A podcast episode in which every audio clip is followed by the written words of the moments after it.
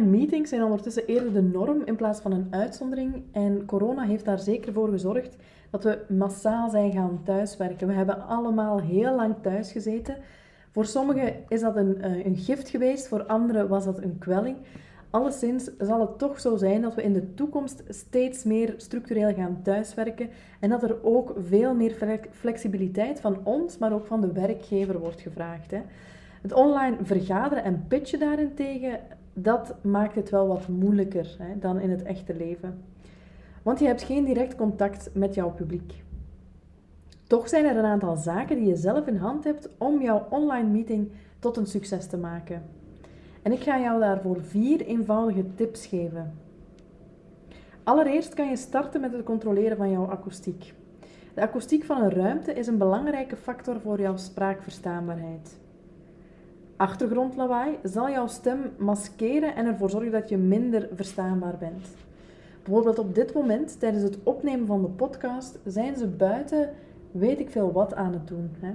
Ik heb daarvoor heel wat akoestische schermen, maar soms ga je toch horen dat dat niet voldoende is en zou ik eigenlijk in een, een studio moeten zitten.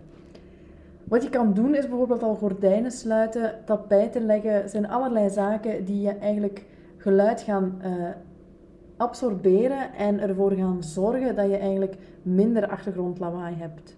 Want hoe meer achtergrondlawaai je hebt, hoe moeilijker het is om voor de anderen om jou te verstaan. En twee basisprincipes voor akoestiek zijn dus reflectie en absorptie.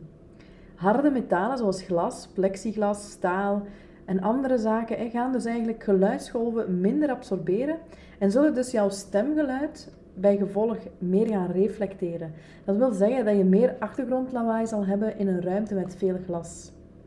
Als dat natuurlijk ook lawaai is. Hè. Stel dat daar maar een kleine stoorfactor is. Dat kan bijvoorbeeld zijn uh, jouw laptop die lawaai maakt. Zal meer weer klinken in een ruimte met heel veel glas. Wat heel mooi is. Hè, dan in een ruimte met heel veel tapijten, gordijnen en al die zaken. Want zachte materialen zoals wol, rubber en katoen gaan eigenlijk geluidsgolven absorberen en die zorgen er dus voor dat omgevingsgeluid wordt gedempt. Je kan dus al heel wat storing voorkomen, zoals ik daarnet zei, door inderdaad veel tapijten, gordijnen, zetels en al die zaken te plaatsen. Hè.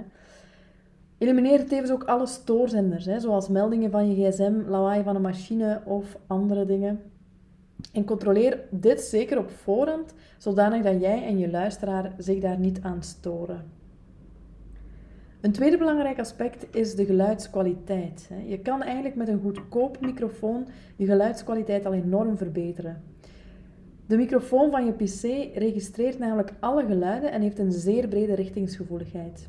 Een losse, carchioïde microfoon, dat is eigenlijk een moeilijk woord voor een bepaalde richtingsgevoeligheid. En dat ga ik je nu uitleggen. Zo'n losse microfoon kan dat dus eigenlijk al wat oplossen. En een voorbeeld daarvan is bijvoorbeeld die uh, Blue Yeti X, hè, die ik hier ook bij heb geschreven. Want daarbij kan je die richtingsgevoeligheid gaan instellen. En het beste is dus dat je die richtingsgevoeligheid gaat instellen uh, in de uh, volgens die carchioïde richtingsgevoeligheid.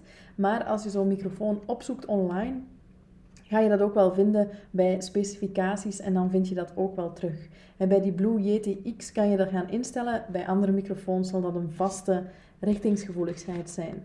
En dat wil eigenlijk zeggen dat enkel het geluid vooraan wordt geregistreerd en dat het storende omgevingslawaai eigenlijk wordt genegeerd. Indien je dus tijdens een meeting heel wat moet vertellen, is het dus vaak moeilijker om je boodschap online over te brengen. En er valt ook namelijk heel wat non-verbale communicatie weg, aangezien enkel je hoofd zichtbaar is.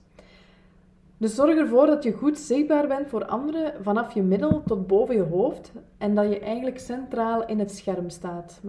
Zitten vergaderen, alleen zittend vergaderen, maar vooral presenteren kan soms je dynamiek en enthousiasme temperen.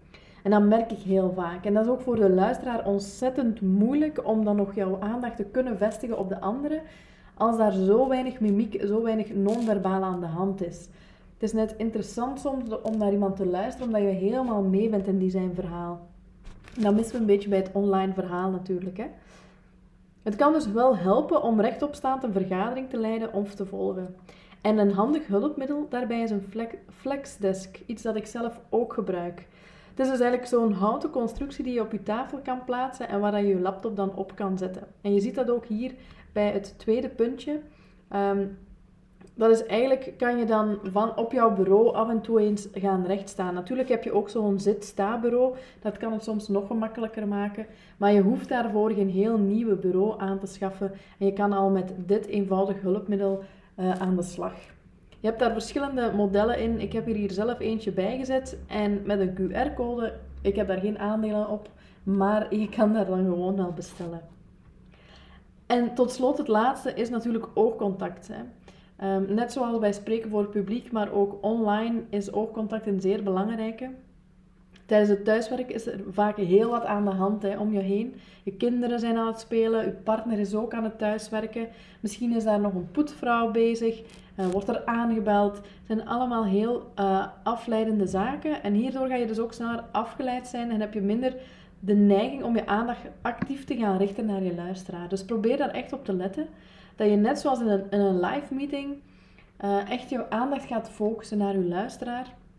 Het is ontzettend vervelend als iemand aan het spreken is en die eigenlijk naar ergens anders kijkt. Hè. Dan, dan leidt dat voor die persoon ook de aandacht naar ergens anders af. Hè. Dus tijdens een online meeting is dat niet anders. Dus voor jouw volgende online presentatie ga eerst even deze checklist af. Hè. Zorg voor een goede akoestiek. Gebruik eventueel een externe microfoon. Volg een belangrijke vergadering rechtop staand. Je gaat ook merken dat dat jouw dynamiek ook enorm gaat veranderen. Dat je veel actiever zal zijn. Denk ook maar aan onze power poses waar we het ook over gehad hebben. En maak ook oogcontact met je luisteraar.